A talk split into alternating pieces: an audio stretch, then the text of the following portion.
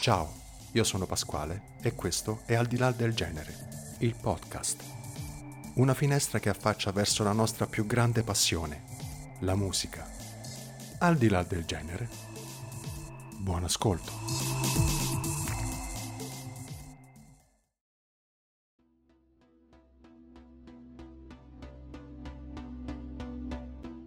Oggi vorrei parlarti di un tema che mi ha sempre appassionato, che non ho mai voluto così tanto approfondire, forse, forse, per via di quella certa reverenza e di quel rispetto che solo la musica classica e il jazz, per quanto mi riguarda, meritano. Oggi parlerò di quanto sia importante la musica nella danza classica e per farlo ho sentito il bisogno di invitare una persona che ha fatto della danza classica la sua ragione di vita. Coreografa, danzatrice classica, docente ma non solo, ha avuto esperienze lavorative in ambito televisivo su Sky TV e su Re 1 a Ballando con le Stelle e addirittura come attrice nella pellicola Premio Oscar La grande bellezza del maestro sorrentino. E dal 2013 direttrice didattica del liceo coreutico Antonio Locatelli di Bergamo a fianco all'Etoile Carla Fracci. Ti presento ad Al di là del genere Elena De Laurentiis. Ciao Elena, come stai? Ciao Pasquale e ciao a tutti i tuoi ospiti, ti ringrazio per questa meravigliosa presentazione e anche per avermi voluta all'interno di una delle tue bellissime puntate. È un piacere per me poter dare il mio contributo artistico alla danza e alla musica. Perfetto, grazie mille. Elena, io mi sono limitato veramente, era una biografia immensa la tua, io ho lasciato veramente le cose più, non più importanti, però quelle insomma degne di nota, permettimi il termine, e, e niente, ho fatto questa piccola prefazione, questa piccola presentazione verso un personaggio davvero eh, eccezionale eh, nei microfoni di Al di là del genere. Elena ovviamente è in collegamento, non è qui con me, eh, però non ci ha fermati, non ci ha fermati questa cosa e volevo a tutti i costi avere Elena qui con me e, e ce l'ho fatta e per me questo è un gran motivo di orgoglio. Se tu Elena posso iniziare subito a farti le domande che ho preparato per te. Quando vuoi. Perfetto, allora io inizio con la classica domanda che eh, faccio a tutti i miei ospiti, e cioè ehm, quella forse più intima di tutte. E nel tuo caso è questa, che cos'è per te la danza? Hai detto bene, è una domanda sicuramente molto intima ed è una domanda che va a un po' soliticare le corde più profonde dell'anima, perché quando una persona fa della danza la propria ragione di vita è sicuramente una domanda impegnativa a cui rispondere. È la, è la, la prima cosa che penso al mattino quando mi sveglio e l'ultima quando vado a letto, è la mia propria ragione di vita, è la mia passione più grande credo sia nata con me uh, come passione, forse già nel grembo di mamma, perché nel momento in cui mi sono accorta di volermi dedicare a questa passione non ho mai smesso di esercitarla. Talvolta, uh, per, ma, magari per motivi dovuti a problematiche di vita, complicazioni che questo ambito spesso mi hanno posto davanti, è stata la danza a richiamarmi. Quindi questo per dirti che non riesco a viverne senza, è quindi una necessità, una cosa di cui ho un profondo bisogno e in cui mi sento me stessa in maniera più limpida e più chiara. Uh, quindi nel corso del tempo ho lottato tanto affinché questa mia forte passione uh, potesse divenire il mio lavoro e quando sono riuscita a coronare questo sogno è stato come Uh, andare al Luna Park tutti i giorni, io dico, perché quando vado al lavoro io no, non penso, non sento di fare una cosa uh, um, complicata, impegnativa, una cosa imposta, ma vado a fare la cosa più bella del mondo, quello che amo fare. E credo sia una grande fortuna perché non capita a tutti di riuscire ad arrivare in questo ambito all'obiettivo che ti eri preposto per cui sono diciamo, fiera e orgogliosa di fare quello che amo fare, quindi danzare, danzare, insegnare, coreografare, condividere con tutti i miei uh, ballerini le emozioni che sento, trasmetterle al pubblico e quindi emozionarci insieme. Grazie Elena, bellissime parole, davvero bellissime parole. Bene, mh, mm, vado avanti con la prossima domanda. Io ho letto alcune cose anche nella tua bio e mh, questo a me fa veramente molto piacere e come dicevo prima onore. Però voglio farti questa domanda che forse è particolare, però mh, ci tenevo a fartela, e cioè quanta consapevolezza delle proprie possibilità occorre per poter collaborare con una figura, un artista di fama internazionale come Carla Fracci? Bella domanda. Io eh, sono nata nel mito di Carla Fracci, sono cresciuta guardando Giselle, guardandola eh, esibirsi in tanti ruoli, eh, per cui quando nella mia vita si è palesata questa opportunità di poter collaborare con lei, è nata immediatamente una forte responsabilità dentro di me perché mi sono sicuramente interrogata sulle mie capacità, sulle mie competenze, su quanto io fossi ehm, la persona adatta da starle accanto nel dirigere insomma, un liceo, un liceo coreutico di notevole insomma, importanza.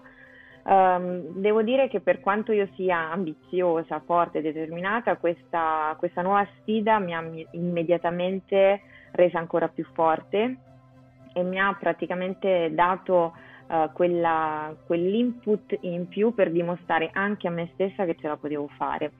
Quindi la collaborazione con, con Carla è nata uh, silenziosamente, è stato un anno, io definisco, di continue mm, messe alla prova da parte di, di, Carla nei miei confronti, perché giustamente prima di accettare la direzione artistica della, del liceo uh, che dirigo didatticamente, lei ha voluto verificare la mia preparazione, quindi la preparazione e la competenza di chi insegnava, prima ancora di valutare il livello degli alunni.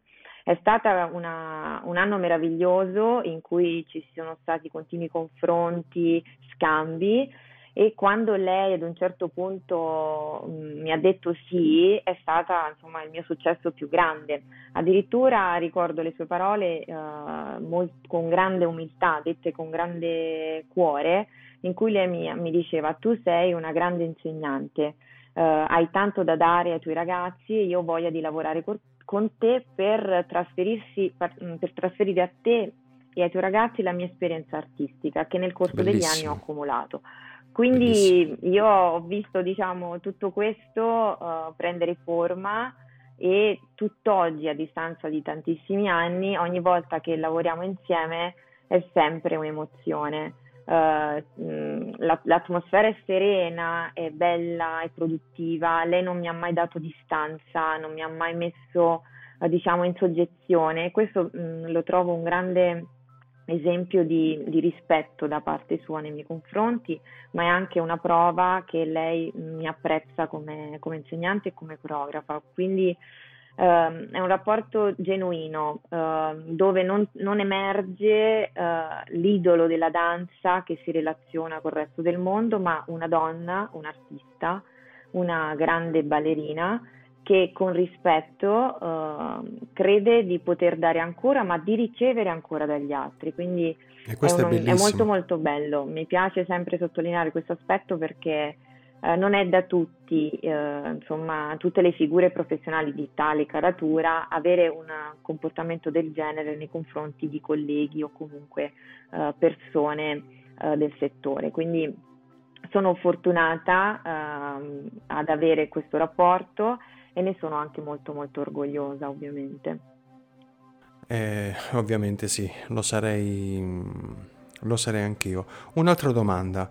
Io immagino sempre i miei artisti preferiti come se avessero una sorta di, una sorta di, di aura attorno. Non so se riesco Beh, a Car- spiegarmi. Carla ce l'ha. Ecco appunto, bravissima, hai risposto immediatamente. Carla che tipo di aura ha Carla? E beh, quando la vedi sicuramente ti, se non la conosci ti mette sicuramente un attimo di soggezione perché vedi questa donna con una classe immensa che nonostante insomma ora sia una donna adulta, lei riesce ad avere una postura, una, una plomb uh, infin- unico, unico, mm, riesce a, a, camminare tre metri sopra il pavimento, nel senso ha, sembra ancora la stessa volare. sensazione che mi dà, la stessa sensazione e, che... Però ti dico che tutto quello che lei dà a livello insomma es- esteriore come, come sensazione, nel momento in cui poi ti relazioni a lei, uh, ed entri in contatto con lei, lei cade un po' tutto questo, uh, questa uh, parte insomma un po' confezionata che sembra avere intorno e, e, si, e, si, e, si, manifesta come una donna semplice, vera, molto genuina e anche molto ironica, per cui non, non ha questo scudo che sembra avere in realtà è dovuto alla, credo a, a, una vita fatta di teatro, di, di televisione, quindi comunque di, eh, di, esporsi continuamente alle telecamere, al giudizio, quindi è una, è una facciata che non riguarda il suo carattere, perché, ripeto, intimamente è divertentissima e mm. è anche molto molto semplice, molto umile, anzi apprezza i valori più semplici della vita, quindi è tutta facciata, poi è molto, molto umana. Wow, bellissimo. Bene, adesso andiamo un pochino più sul tecnico. Io le domande che ti faccio, mm, ci siamo sentiti mm, un paio di giorni fa telefonicamente, appunto invitandoti e, e ti ringrazio ancora per essere insomma qui oggi. Tutte le domande che ti faccio giuro che eh, le ho pensate davvero. Detta così sembra anche un po' ironica, banale la cosa, ma nel senso che ho sempre voluto fare questo tipo di domande a una persona come te. Quindi è, tutta, è tutto vero, cioè non sono andato a prendere, ma come si intervista una ballerina, una danza? No, no, no, non ho fatto, no, veramente mi sono venute da dentro. Infatti come questa domanda qui, che avrei anche potuto andare sarei potuto andare, scusami, su, su, sul web a cercarla, però no, ho preferito farla a te perché ho avuto questa grande occasione. E cioè, che differenza c'è tra ballo e danza?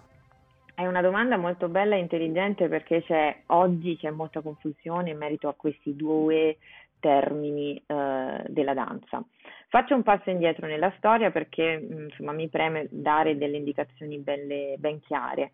Uh, in passato, differentemente da come si utilizza ora questo termine, il termine ballo era in, mh, riferito esclusivamente al balletto classico, quindi uh, legato quindi al repertorio della danza classica. Se tu fai caso e leggi, che ne so, uh, scuola di ballo del Teatro San Carlo di Napoli, scuola di ballo del Teatro alla Scala di Milano, sono scuole di ballo, ovvero scuole di balletto ma si riferisce al balletto accademico, quindi alla danza classica, al repertorio sulle punte, quindi alla parte storica della danza. Attualmente invece il termine ballo viene utilizzato principalmente per generi o stili di danza che non sono la danza classica, si utilizza il termine danza accademica, quindi danza, danza con un aggettivo vicino, danza classica, danza contemporanea, danza eh, non so, moderna. Quindi nel corso del, te- del tempo sono un po' eh, cambiati ehm, i significati attribuiti all'origine insomma, di queste parole, perché oggi ballo si intende magari ballo volgarmente, insomma semplicemente detto ballo di gruppo, ballo di sala, ballo latino, quindi si è molto modificato il senso, però ballo si riferiva proprio a balletti accademici Uh, mentre la danza che nel suo, uh, nella sua origine significa, deriva da tan, che significa gioia, gioia di saltare, gioia di insomma, muoversi, ehm, ha avuto poi nel corso del tempo l'esigenza di essere affiancata da un aggettivo che, and- che andasse poi a qualificare lo stile di danza a cui ci si riferiva. Quindi oggi per danza si intende quella che esercito io, no? la danza classica o piuttosto che la danza contemporanea, mentre per ballo non, si a, non ci si riferisce al balletto di repertorio, ma a altri, altre tipologie di balli di, uh, di sala, di gruppo, eccetera. Quando però entri in ambiente accademico o comunque entri in scala o al Teatro San Carlo, il balletto è riferito sempre al balletto accademico, quindi dipende un po' dagli ambienti che frequenti, però certo. a livello storico il percorso è stato questo. Benissimo, bello, bello, bello. finalmente... Un ok, vado avanti. Un po' di chiarezza, esatto, finalmente. La danza classica può essere eseguita solo con il contributo della, della musica classica o dei balletti? Allora, la danza classica è nata uh, con accompagnamenti musicali principalmente di uh, musica classica. Uh, tutti i grandi balletti dell'Ottocento hanno avuto grandi accompagnatori, grandi compositori come eh, che ne so, Tchaikovsky, Bizet, eh, Minkus, quindi grandi compositori di musica classica. Uh, e sono stati i punti di forza di questi balletti che uh, hanno consentito, in molti casi è stata la musica a eh, a dare forza alla creazione di notevoli balletti di repertorio e a far sì che questi balletti venissero poi tramandati fino ad oggi. Per, per farti insomma un esempio, il Don Chisciotte Uh, senza la sua meravigliosissima musica magari non avrebbe avuto l'approvazione del pubblico che ha avuto, ma anche la Bella Addormentata, tutti i balletti fatti da Tchaikovsky, eccetera. Cosa è successo poi? Nel corso del Novecento sono nate nuove contaminazioni, è nata la danza libera, la danza contemporanea, sono andate via le ponte, i costumi, tutù, tutto, insomma c'è stata una rivoluzione del balletto, quindi si è iniziato a sperimentare. Nel momento che inizi a sperimentare eh, si iniziano ad accostare a movimenti magari classici, m- melodie più moderne. Infatti è nato anche quello che abbiamo definito poi nel corso del tempo lo stile neoclassico, che si fa accompagnare dal jazz, dal blues, da musiche mhm. comunque mm-hmm. molto con ritmi completamente diversi, più sincopati, eh, quindi più contemporanei anche. Più contemporanei. Oggi a volte che, che, che succede? Che molti coreografi di contemporaneo che magari in tempi addietro avrebbero utilizzato musiche più um, fatte con percussioni, più strumentali, talvolta per contaminare fanno il contrario, cioè prendono la musica classica per accompagnare la danza contemporanea. Quindi c'è questa co- combinazione di, di, generi che crea effetti molto, molto belli, talvolta affascinanti, perché sono accostamenti che magari uh, una persona normale non, non, immaginerebbe, mentre a livello creativo, quando poi ti ritrovi a, a, davanti a geni della danza, geni della musica, che creano dei sodalizi artistici meravigliosi e quindi creano degli effetti in scena molto molto interessanti. Quindi non ci sono limiti ora ad utilizzo di eh, balletto classico con musica classica o con musica moderna, perché dipende dall'idea che vuoi portare in scena. Certo, bellissimo. Bene, vado avanti. Quali sono, passami il termine, i brani più popolari che si eseguono nella danza classica? Beh, quelli più popolari, nel senso in, in, parte qualcuno già te l'ho citato, quelli più conosciuti, quelli che un po' il pubblico ha nel corso del tempo ha riconfermando andando sempre a teatro. Quindi sicuramente tutte le musiche del, del Don Chisciotte sono molto molto famose piuttosto che La Bella Addormentata, Il Lago dei Cigni. Non c'è un Natale dove non c'è uno schiaccianoci, quindi eh, non ci sono mh, eh, occasioni in cui non hai modo di riascoltare eh, la, le musiche dello schiaccianoci piuttosto che talvolta vengono utilizzate, talmente sono popolari, vengono utilizzate per accompagnare le pubblicità. Questo per farti capire quanto siano radicate nella nostra conoscenza. Molto spesso anche le musiche di Coppelli hanno accompagnato pubblicità di auto piuttosto che di biscotti, eccetera, perché un po' fanno anche sognare, fanno un po' ricordare momenti belli dell'infanzia perché ci hanno uh, portati, ci hanno fatti crescere, no? Per cui sono musiche molto molto mh, importanti, molto famose, alle quali poi noi accostiamo anche dei ricordi. In generale nel balletto classico, sì, come grandi compositori abbiamo Tchaikovsky, uh, Pugni, um, Delib e, e, e, che sono stati diciamo, i, i, principali, quelli che hanno dato maggior forza ai balletti classici, però poi abbiamo anche Adam, abbiamo anche successivamente eh, Prokofiev, quindi questi grandi compositori insomma, della, del balletto. Bene, bene, bello. Ok, vado avanti. Perché, questa, questa è particolare, ma veramente era, era una forse delle prime domande che avrei voluto farti perché e quando si fanno determinate posizioni nella danza?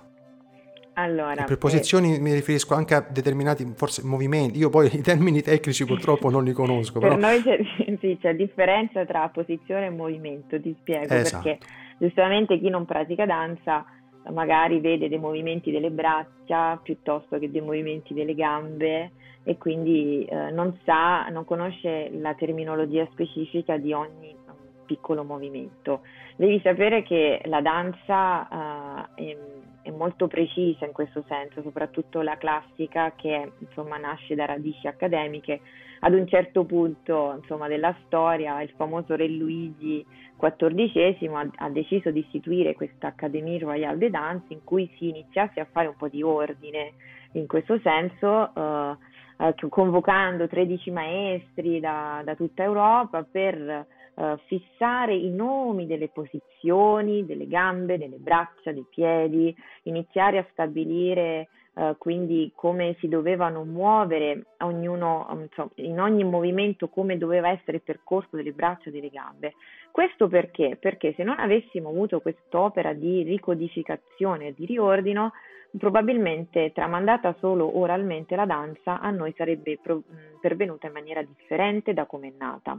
Quindi era anche per trascrivere, per scrivere trattati, manuali, per eh, portare ai posteri eh, co- tutte le origini che sono state poi eh, parte della danza che attualmente um, abbiamo, insomma, utilizziamo, pro- um, facciamo.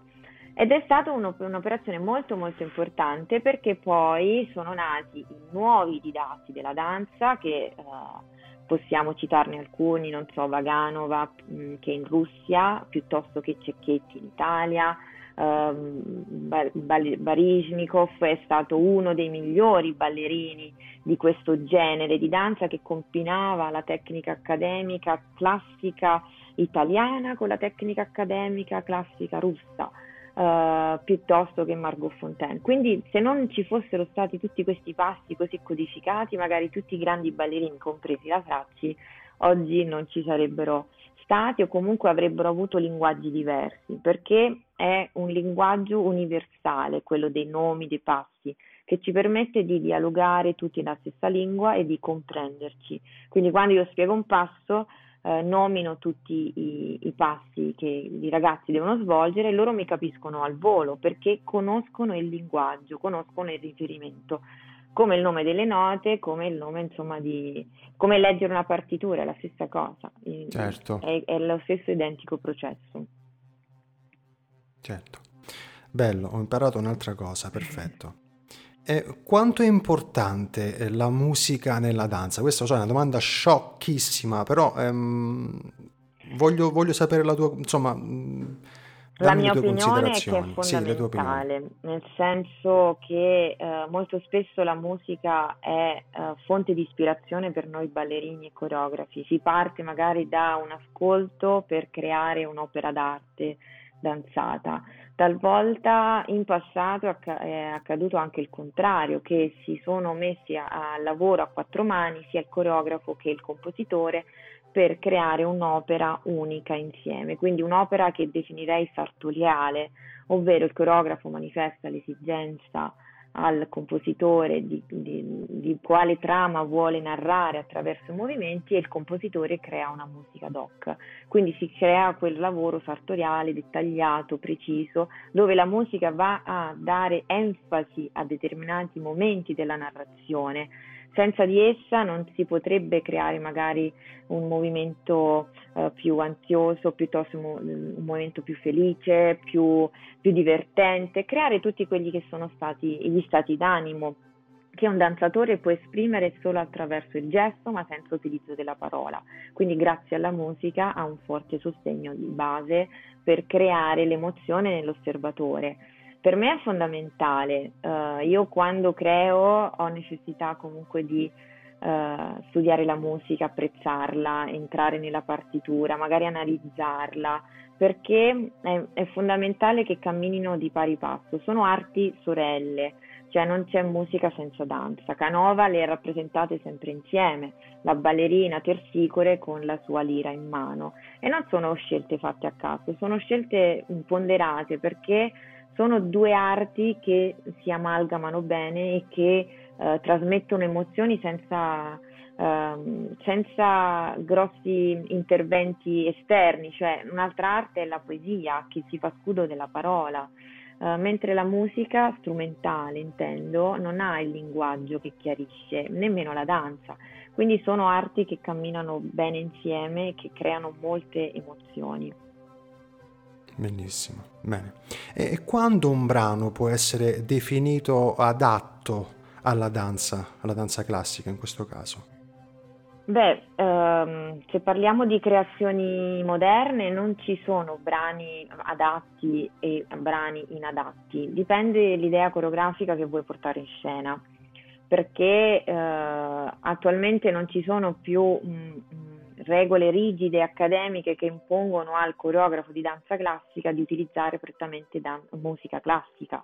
Molto spesso eh, ci sono, io per dire talvolta utilizzo musiche dell'opera lirica, che è inusuale per un balletto classico. Talvolta utilizzo anche, per dire attualmente sto lavorando a una creazione mia eh, legata a portare lo stile neoclassico, sto utilizzando musiche da uh, musical, sto utilizzando ritmi jive, blues, jazz, quindi compassi che non sono, uh, vanno a mh, mm, lavorare quel ritmo però in chiave diversa per trasmettere emozioni diverse, quindi non c'è una regola attualmente precisa, dipende eh, dalla creatività eh, del, del coreografo e anche da che sensazioni vuole trasmettere, perché alla fine quando crei eh, l'obiettivo principale è emozionare e quindi ho emozioni andando per associazioni o emozioni andando per contrasti. Dipende cosa vuoi ottenere come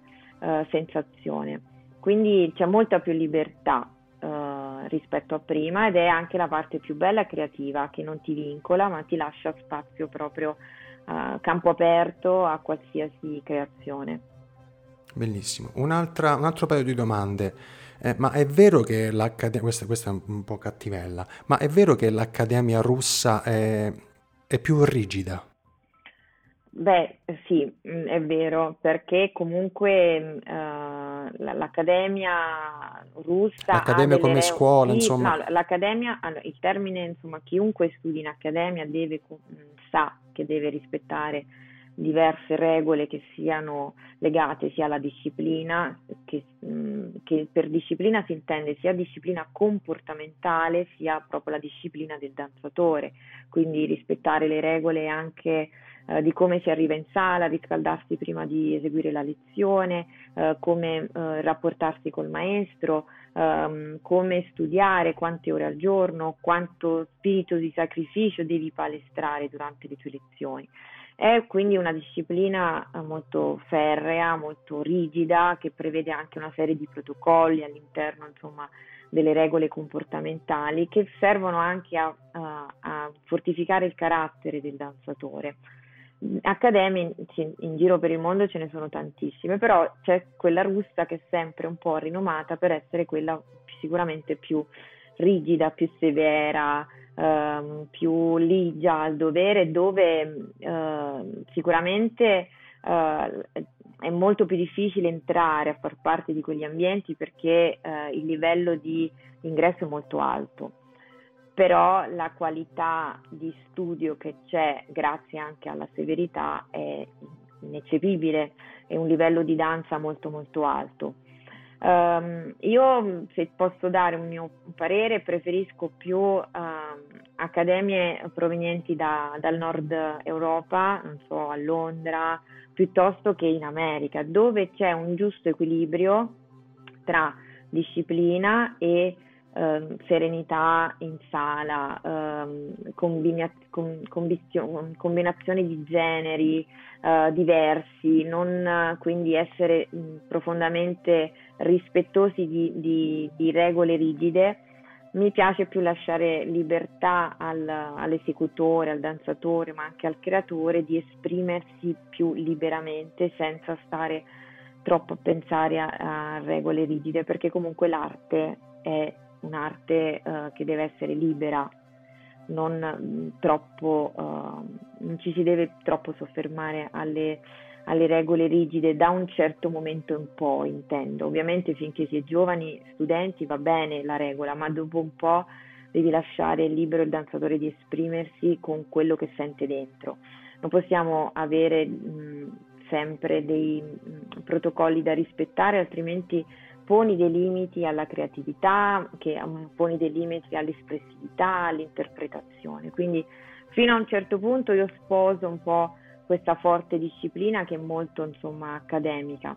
Da un certo momento in poi che possiamo identificare insomma verso la maturità di un danzatore 17-18 anni, lì sposo una maggiore libertà eh, d'azione per lasciare spazio all'interpretazione personale, altrimenti sarebbero tutti danzatori uguali, tutti identici, fatti praticamente eh, eh, fabbricati uguali con gli stessi ingredienti e non sarebbe bello questo secondo me. Certo, tu riesci a riconoscere, con, grazie alla tua esperienza, se tu magari non, non, non sei a conoscenza de, de, della ballerina o del ballerino che sta eseguendo un balletto, eh, riesci a riconoscere ehm, da che accademia o da che scuola proviene, anche soltanto dalle, dalle movenze? Sì, quello sì, perché um, uh, c'è una qualità di movimento leggermente diversa in base a, alla zona in cui queste accademie si trovano, uh, piuttosto che in Francia, in, a Londra, in America, in Italia, uh, in, in, in Russia, perché ci sono delle qualità dinamiche del movimento, ma anche delle coordinazioni differenti i nomi sono gli stessi, però magari dei modi per uh, articolare quel movimento sono leggermente diversi e quindi se tu conosci tutti questi linguaggi riesci immediatamente a uh, identificare quel danzatore e a capire la, lo studio di provenienza.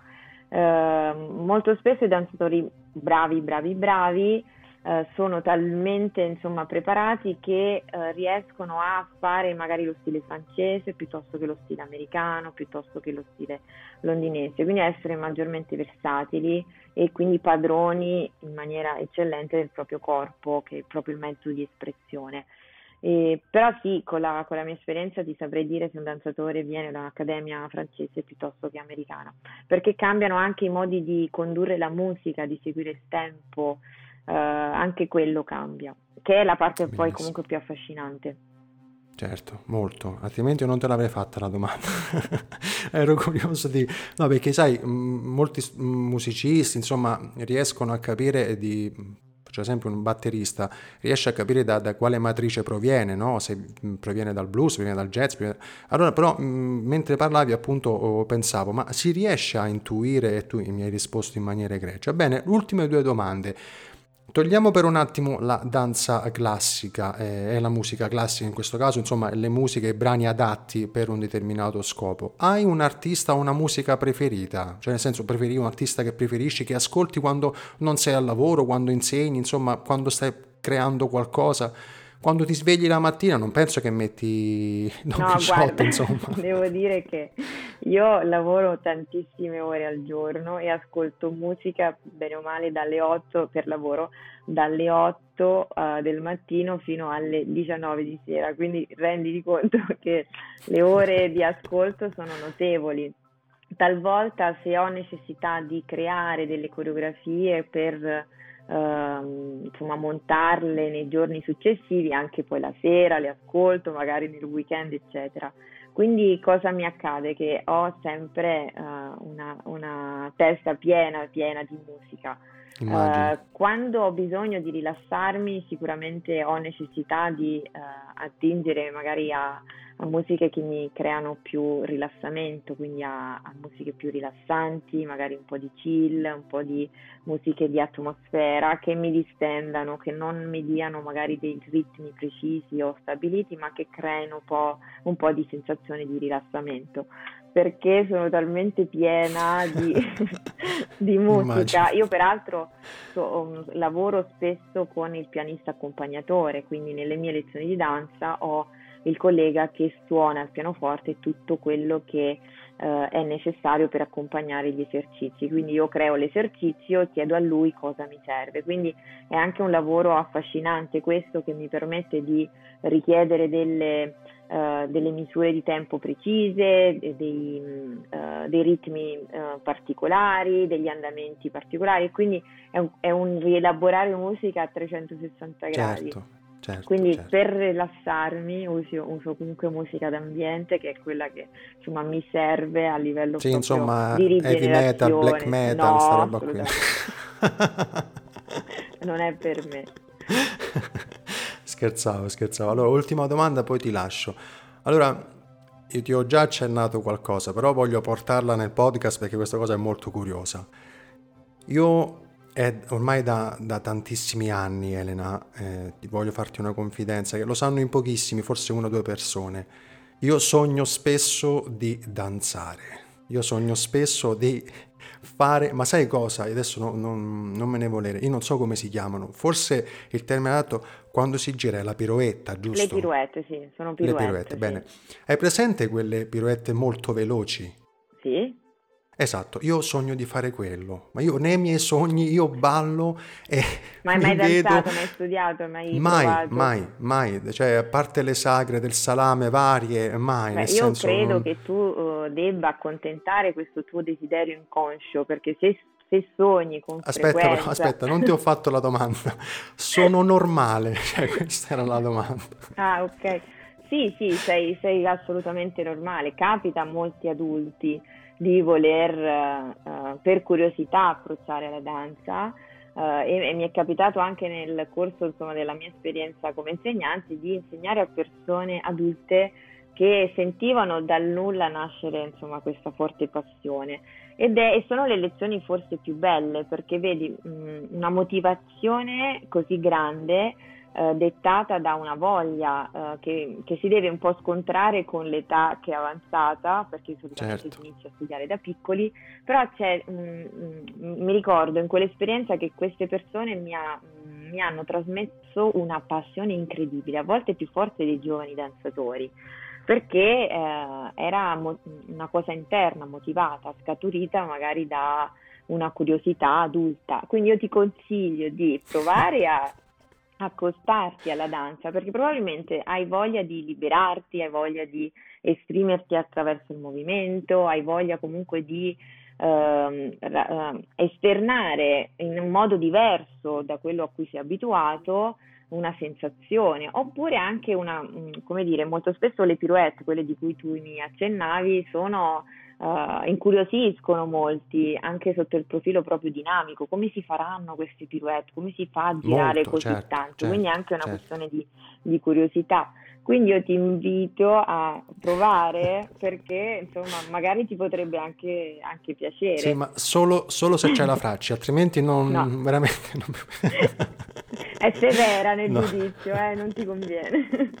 Stavo scherzando. Bene, Elena, io mi avvio alla conclusione. Allora, che dire, è stato mh, è banale dirti che è stato veramente un, un motivo di orgoglio averti nel mio podcast, davvero. Grazie mille, non so, non so che dirti. Sono molto felice perché ci siamo divertiti, ci siamo scambiati delle belle idee, spero di aver dato insomma un contributo eh, artistico alla, alla tua, al, al tuo programma, insomma a, questa puntata che vede la musica sotto un altro mh, punto di vista che è sicuramente molto molto importante. Quindi mi ha fatto molto piacere che tu abbia avuto quest'idea eh, perché la trovo assolutamente eh, importante, perché la musica nella danza è fondamentale, quindi era, è stato bello insomma essere parte di questo programma. Grazie ancora, Elena. Ciao ciao Ti e alla prossima allora. ciao, Ciao. ciao ciao. Io ringrazio ancora Elena per essere stata in mia compagnia in questa puntata di Al di là del genere che è molto molto particolare che io volevo a tutti i costi. Abbiamo avuto dei piccolissimi problemi di collegamento ma poi alla fine ci siamo riusciti eh, a portare dei bellissimi contenuti e delle bellissime testimonianze da parte di un personaggio e un ospite davvero davvero speciale. Motivo di orgoglio come dicevo durante tutta la puntata. È banale ovviamente eh, attribuire la, la musica alla danza, però ehm, era fondamentale per me fare una puntata del genere, perché come dicevo in, questa- in questo podcast di intrattenimento musicale c'è bisogno anche di questo, c'è bisogno di andare oltre eh, lo strumento, il genere, la band, la canzone, le vendite, le classifiche, eccetera, per capire che appunto la musica anche attraverso la danza può dare tanto e ha dato tanto e sicuramente darà tanto. E soprattutto, come sempre, al di là del genere. Questo era al di là del genere. Grazie e alla prossima puntata.